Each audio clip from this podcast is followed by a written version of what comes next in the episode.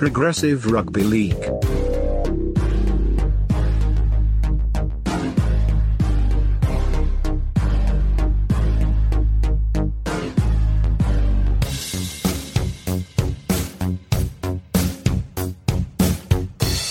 all, Jono Duncan. If you're anything like me, you consume a lot of rugby league content. If you're anything like me, you don't realise how much you're consuming because consuming said content has become akin to breathing or blinking. It just kind of happens. If you're anything like me, you think some of the content is great, some of it is useful, and some of it is dross.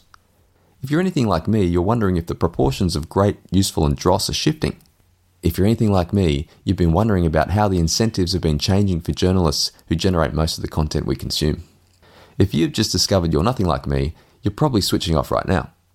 For everyone else, I'll confess, I've been thinking of doing a show on this topic, but who to do it with? After all, my rugby league contact book is essentially non-existent. So I put it on the back burner until I read a super little article that suggested to me maybe there are some people out there who are, quote, anything like me. The article I'm referring to was on the Rugby League Hub Long Reads platform, and its author is Maria Recouvreur. Maria, most recently the editor of the universally loved but now sadly deposed Big League magazine, has kindly agreed to join me to flesh out, break down, and make sense of what we're seeing happen before our very eyes. Maria, welcome to the Progressive Rugby League podcast. Thank you for having me. Very exciting. Well, my favourite topics, rugby league and media. Thanks very much for joining us. Look, firstly on Big League, obviously I, like thousands of others, was really sad to hear the news of Big League's dethroning. It's been a couple of weeks since you put the last issue of Big League to bed. How do you reflect on the demise of Big League with a bit more time and space? I'm still really sad. I'm really sad for everybody that I work with and the relationships that, in these times of Rona. It's not just the people, the immediate team. There's production, there's advertising. There are people on different floors. Like, I've worked at News for 10 years that I didn't get to say bye to. Mm-hmm. But I feel really sad for the magazine. I think it deserved better. Yeah. It's 100th year this year. It's lived through, world wars, the Super League. Yeah, I think it's sad that this is what brought it down. I'm not naive about it. I do think it was probably coming, mm-hmm. but it would have been nice to finish on a high the way we would have wanted to. Yeah, I was going to ask about that, if you had any inkling it was on the cards. Like, I imagine with the trends in media, you're sort of understanding and looking over your shoulder to some extent when you work on a magazine, but were you given any warning at all? Not really. We all thought, including my manager, thought that we'd be back on May 28 to do round 3. And then we got made redundant a week later. We found out that all the local papers were, not printing anymore either. So yeah, it managed to still sell, which is nice. Mm. It has a really loyal fan base. And we were always sort of protected because what happens is the NRL licenses it to News Corp. They pay a fee and we produce it. So as long as the NRL was in a healthy position, we didn't think it would ever be a problem, unfortunately. Mm. As we have learned over many, many, many weeks, the NRL is not in that great position. Okay, so it all happened very quickly. If you had your way, how would you have wanted to see Big League farewelled? I would have loved to do a massive coffee table style. Mm. I think it would have been a punish to put together, don't get me wrong. We actually did something similar for 40 years of Big League because it's been called a few things, where every page just had, the best covers of the year, the best yarns of the year, who worked at the magazine at this point in time, because pretty much every journalist who has gone on to have a career worked at Big League. Mm-hmm. So that would have been my dream. And I don't know, a lot of people are like, oh, well, it'll be back next year. I don't know about a print product reappearing on the market. I think that's highly unlikely, actually. I would love for it to happen, but although, Bauer Media just released, I don't know if you have children or are around children, they released a Bluey magazine. Cool. So, yeah, maybe there is hope. There's always hope. There's always hope. But as far as the book is concerned, we'd have to hit up the NRL. I would love to be involved in something like that. Well, you could crowdfund it. There's plenty of enthusiastic fans who I'm sure would love to see that sort of thing too. Absolutely. Even someone like David Middleton, who is a contributor to the mag, he's just like, what? Yeah. A lot of people have lived with it for decades, so very sad. Very sad indeed. Now, Maria, for those who don't know, what's your rugby league story? A lifelong lover of the game? Did you fatefully stumble across it one dewy winter's morning? Give us a sense. I grew up in Belmore, so, you go to school and you go for the Bulldogs. The players are there. The club's always around, and my dad just loves sports, so it was always on. Mm-hmm. I think probably I hit my teens and my parents bought a Foxtel box. No, sorry, Optus Vision. And Super Saturday was on, and I'm Greek, so I was never allowed to go anywhere until I got my license. So I just ended up watching every single game every weekend. I decided to do journalism, and I didn't know what I wanted to do, but once you realise you can get paid to watch footy, it's kind of a no-brainer. And the rest is a beautiful history. Now, Maria, as I said in the intro, I really enjoyed your article on Rugby League Hub. As you mentioned there, the COVID-19 break in the NRL competition really amplified the trend towards clickbait journalism. But I don't want this chat to be a whinge fest about that trend because everyone gets frustrated by it. Instead, I'm curious to understand the conditions that bring it about. Of course, it's an issue with all media, all sports, not just rugby league.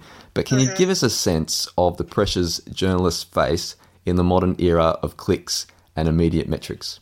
Totally. I think the issue has been for the big media companies in Australia, they've been very, very slow on the uptake with digital. Mm-hmm. And they resisted and they resisted and they resisted, and they have only really just realised, I mean, with how many print things they're stopping at the moment, I mean, what a novel idea. Digital is the way forward, right? But they can't make money on ads from digital, really, yet. So the paywalls appeared, and that's kind of the crux of, I think, what's happened. And I don't like to bag my colleagues either because I know most of them personally and, you know, for the most part, there's a lot of stuff that people don't want to be writing but kind of have to. A lot of people on Twitter, I find, don't like The Telegraph, for example. For me personally, if you're a rugby league supporter, you should be reading The Telegraph, and if you don't, I think it's weird. Even someone like Buzz, he definitely polarises people, and there are agendas everywhere in rugby league. That's not new, but he has information that nobody else has. So, yeah, I read everything. Yeah. But there is, for subscriptions now, there's a real onus on the individual and making a personality for yourself so you can sell subscriptions rather than just writing good news and building the company and being a team. Right. So I think that's really what's hurting the industry, but it does get traffic on the websites. Well, can we drill down into that a bit further? So do journalists generally have KPIs around clicks and engagement these days? That's a new thing that has come in recently, yes. So far it's not something that's like, oh, you know, if you don't get this amount of clicks, you're in trouble. Mm-hmm. But it is more of an incentive-based thing. So if you're able to get lots of subscriptions through your particular story, you often get rewards or bonuses, or, you know, everyone will gather around you and tell you how amazing you are. That feels good. Yeah, it does. But I think it's quite stressful, especially for people who aren't wired that way. Mm-hmm. Like me particularly, I don't have an ego about being a journalist. I don't need to be a personality. I like being in the background, and I like writing yarns, but that doesn't necessarily sell. So yeah, and the virus and the no footy, I don't know, it was just a very painful period for me. Like not being able to work, but seeing some of those stories. Yeah, well, I mean, there was, let's go through a couple of them. There was every hour there was an update on what may or may not happen. Every hour there was an update on what Latrell may or may not have been doing. So it was a bit painful. Now, can you outline the types of articles that tend to work from a click-through perspective? I don't have a huge amount in digital experience, but for most rugby league fans, you do get your usuals. Team lists are always massive. Injury news, signings. I think that's part of what's become a bit clickbaity as well, which is if you don't have access to the players or your media manager's not picking up the phone, then you call a player manager, and a player manager wants to get the most amount of money that they can for their client. So they often feed you absolute bullshit. Right. Sorry, can I swear? Sorry. Of course you can. I mean, you probably know it is, but you know what? It did come from a reliable source, and it is something that you can whack on the internet and that people love. I'm not sure. I think the Daily Mail has had a big sort of factor in how things are shifting as well. Okay. I know for say, for example, Fox Sports Australia, the digital arm, some people in there have come from the Daily Mail, and there's a lot more human interest stories that appear on there now. Okay. Which I don't personally find hugely appealing, but the people who read them get really, really angry most of the time, and there's lots of comments. There are lots of comments. It gets boosted in the algorithm.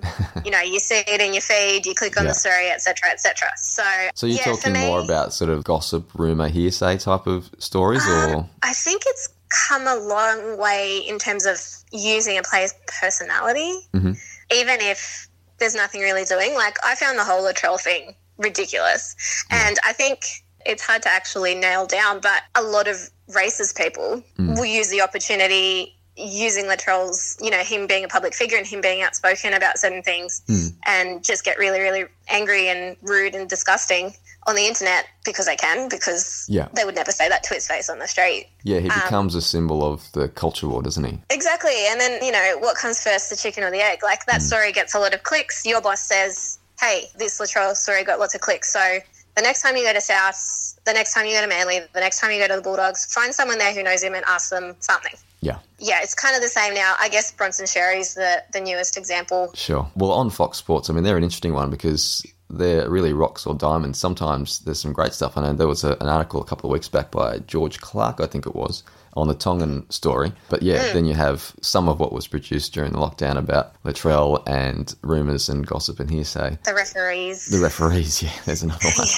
nothing that makes people angrier for some reason. Yeah, that's right. And yeah, like, I know a lot of the people who work there personally or have previously, and they're all great journos. Like, a lot of the times when you read the actual article, it's nowhere near as salacious as it sounds. But, you know, those headlines, those sells, they've got to sell, baby, so... They do. Yeah. Now, Maria, should we be bemoaning the trend towards loud opinions, like you mentioned, listicles, gossip, rumour, hearsay, or should we just accept that this is what the people want? Or do you think the slide towards this stuff could be slowed somewhat if clubs provided journalists more access to players to tell interesting stories? I think the access issue, I found that very frustrating a lot of the time, particularly because at Big League you can't use interviews that are done with 10 people. Yeah, so they've got these rules in place now where all your journos are there and they'll split you up into print, radio and TV. Radio and TV don't care if they get the same sound bites, but for print, well, a lot of the time it's difficult. Yeah. The thing is, I like gossip. Yeah. Who doesn't? I don't, yeah, exactly. And you won't find a journalist who does it. The opinion pieces, for me, I find most of the time extremely grating.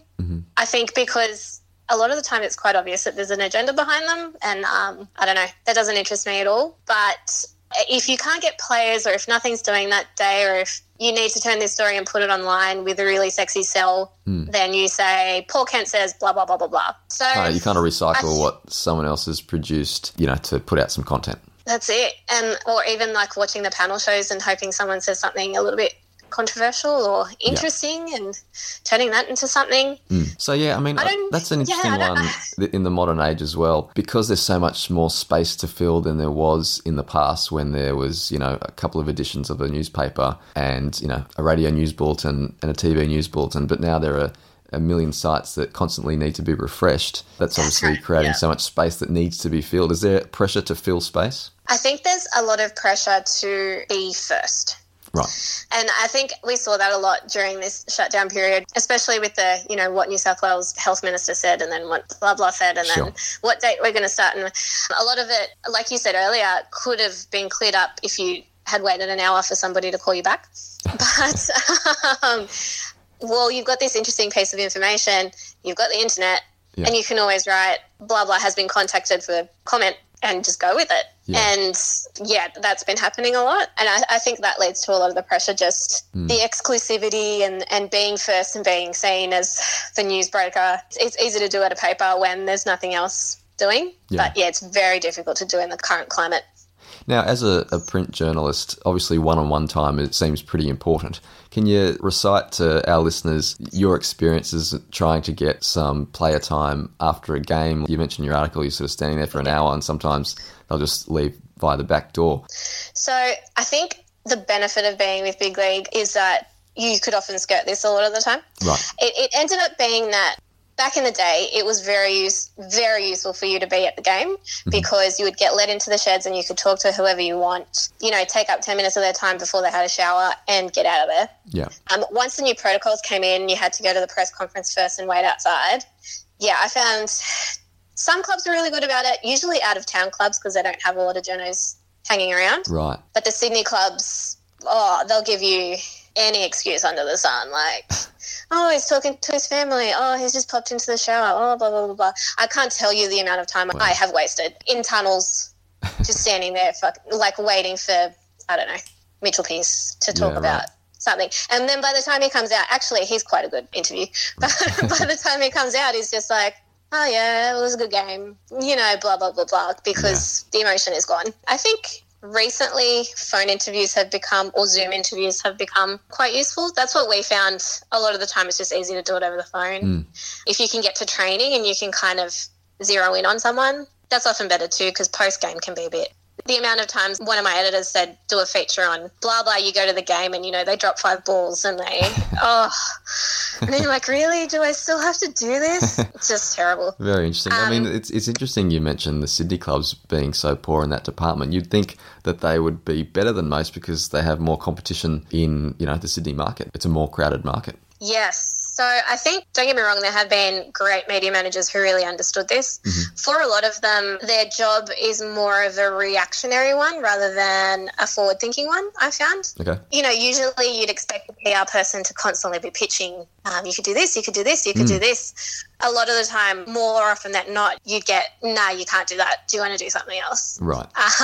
Yeah. And for a lot of them too, they sort of get enough exposure because they're on, you know, Friday nights and Sundays and all that kind of stuff. Now with their own websites, they think that that's enough as well. Yeah. And then you're stuck doing an interview about how big his off-season was. But for me personally, I would rather do a story on an out-of-town team. Canberra, amazing. Cowboys, Warriors. Oh, not the Broncos. Okay. I love that Newcastle. You're naming names. This is beautiful. This is a wonderful interview. I appreciate it. Sorry, I was just going to say the Broncos are very similar to those top Sydney clubs, obviously. So they're not too stressed. Okay. Now, you mentioned the trend towards loud opinions. I was just going to ask you about your next career move. Have you considered becoming a shock jock type of journalist? Because it seems to me to be a pretty lucrative option. I mean, I'm half joking there, but have you noticed some journalists retool themselves from run-of-the-mill beat reporters to loud, angry men to tap into the loud opinion gold rush? Have there been colleagues you knew one year as quiet, conscientious types who the next were yelling and screaming and foaming at the mouth? Do you know what? I don't think anyone from Big League has gone that way. Or if anything, they're asking much tougher questions, but still in that quiet, conscientious manner. Yeah, sorry, I should make it clear. I didn't mean your colleagues at Big League. I just thought your colleagues in general at Rugby League. I'm trying to think. Yeah, no, I don't. And you don't have to name names on this one either. No, that's fine. I'm trying to think, but particularly for a woman, I can imagine going into shock jock territory would be very painful. I can only imagine the kind of Facebook comments. True. No, don't do it, Maria. You're better than that. No, I don't think I could. I don't think I have strong enough opinions to even. Nothing makes me that angry, really, except when the Bulldogs play like crap. There you go. I'll see you on the notice board then. Yeah. I'm on the forums, don't worry. Yeah. Now, look, the answer to the next question might make me squirm a little, but I don't want you to hold back. So there's, of course, a whole bunch of free stuff out there these days, including fan-curated content like this podcast. How do rugby league journos feel about that phenomenon? That can't be ideal if you're trying to make your living as a rugby league journalist. Are they frustrated that their territory is being encroached upon? Are they used to it by now? Do they use it to their advantage? What do they think about it? I think for the most part, we all think it's fine because it doesn't really encroach upon the sort of straight reporting that most of us do. And like for someone who's truly passionate about something and is also, you know, doesn't have a major news outlet behind them sort of frowning at them every time they say anything, it's nice for fans to have that kind of freedom.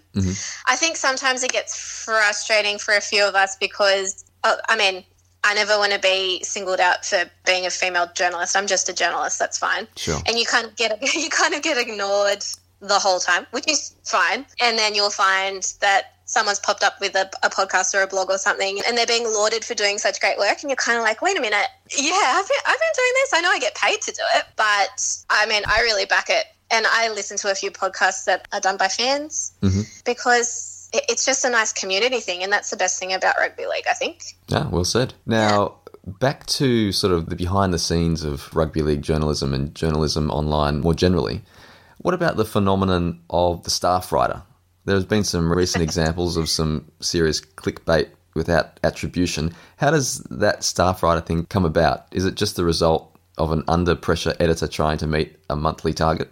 I think it's the result of for me personally, if you're going to write something that's controversial, you need to step up and put your name on it. So I hate the idea of the staff writer. Mm-hmm. And I think a lot of the time it's just to keep heat off. Say it's something controversial about a particular club, you know, the media manager could call up and go, who the fuck wrote this? And you're just like, oh, I don't know.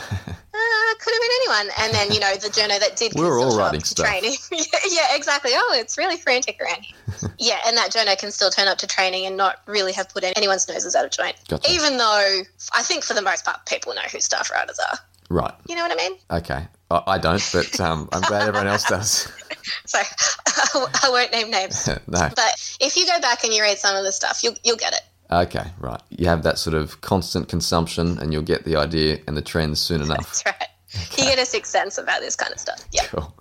Okay, so it seems the media environment, as most people know it, is not ideal for encouraging longer, more in-depth pieces that I'm sure many of our listeners like reading and you as journalists like writing. Do you see the subscription model, like you've joined with Rugby League Hub, as a potentially viable option for journalists? How do you think this can become a self-sustaining model? What do you think you have to offer? That's a great question and something I've really been thinking about. I'm just talking to my friends constantly who are in the Rugby League media going, do you want to start something? Do you want to do it? Do you want to do this?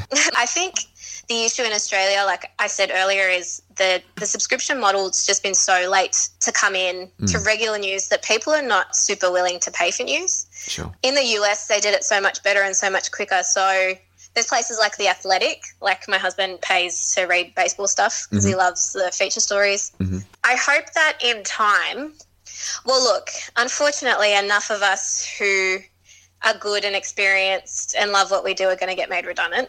Unfortunately, right. But there's still so much talent and a drive that I hope based on person. And that's the other thing too. Like I said, sometimes the personality and becoming the personality is not the best thing. However, you're going to have to sell yourself one day as something. So I hope in a couple of years it builds up in Australia because there are heaps of journalists who are so good who just don't have anywhere to write. What do you think you have to offer to people to get them to pay? What kind of content? I think, well, that's the tough thing too. It depends on what you like. I love long-form journalism and I love feature writing. So that's the kind of stuff that I have subscriptions to at the moment. It's hard to read on the internet, unfortunately, I've found. So, there needs to be a kind of balance there. But most online news stories are 300 words at most. Yeah. Get the message out and get done. But I want to read about players. I want to read about, I think a lot of the stuff that, say, for example, NRL.com does with the videos and when they went with Brian To'o to Fiji, that was him, right? Yeah, I think so. Mike Caesar, wasn't it? With his dad, was that the one? There was that one. And then I think they went with Brian To'o as well. Oh, cool. But they've done quite a few. That's the other thing for all us print journalists as well. We need to upskill. So there's a lot of work that needs to be done.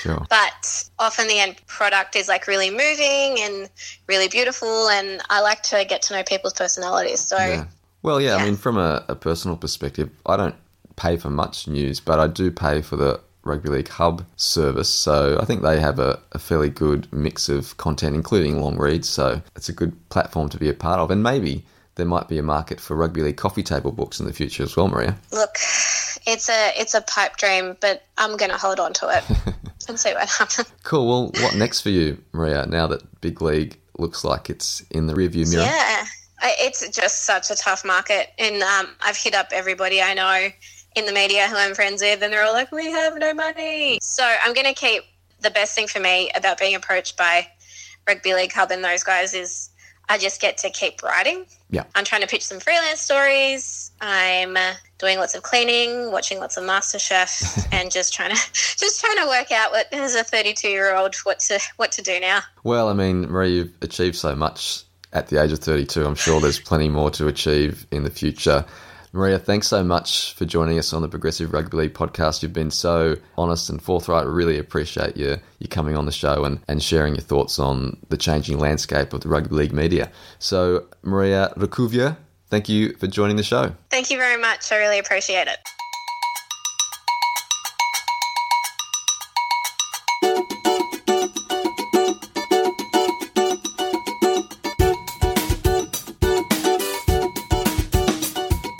Progressive Rugby League. And there I was thinking coffee table books were only about coffee tables. Thank you, Maria. Really enjoyed that one. Alrighty, that is it from us today. Thanks again for joining us, and thanks for all your support. You can get in contact with us on the Twitters or at progressiverl@outlook.com. Alright, until we next meet, Rugby League Hobby, and see ya.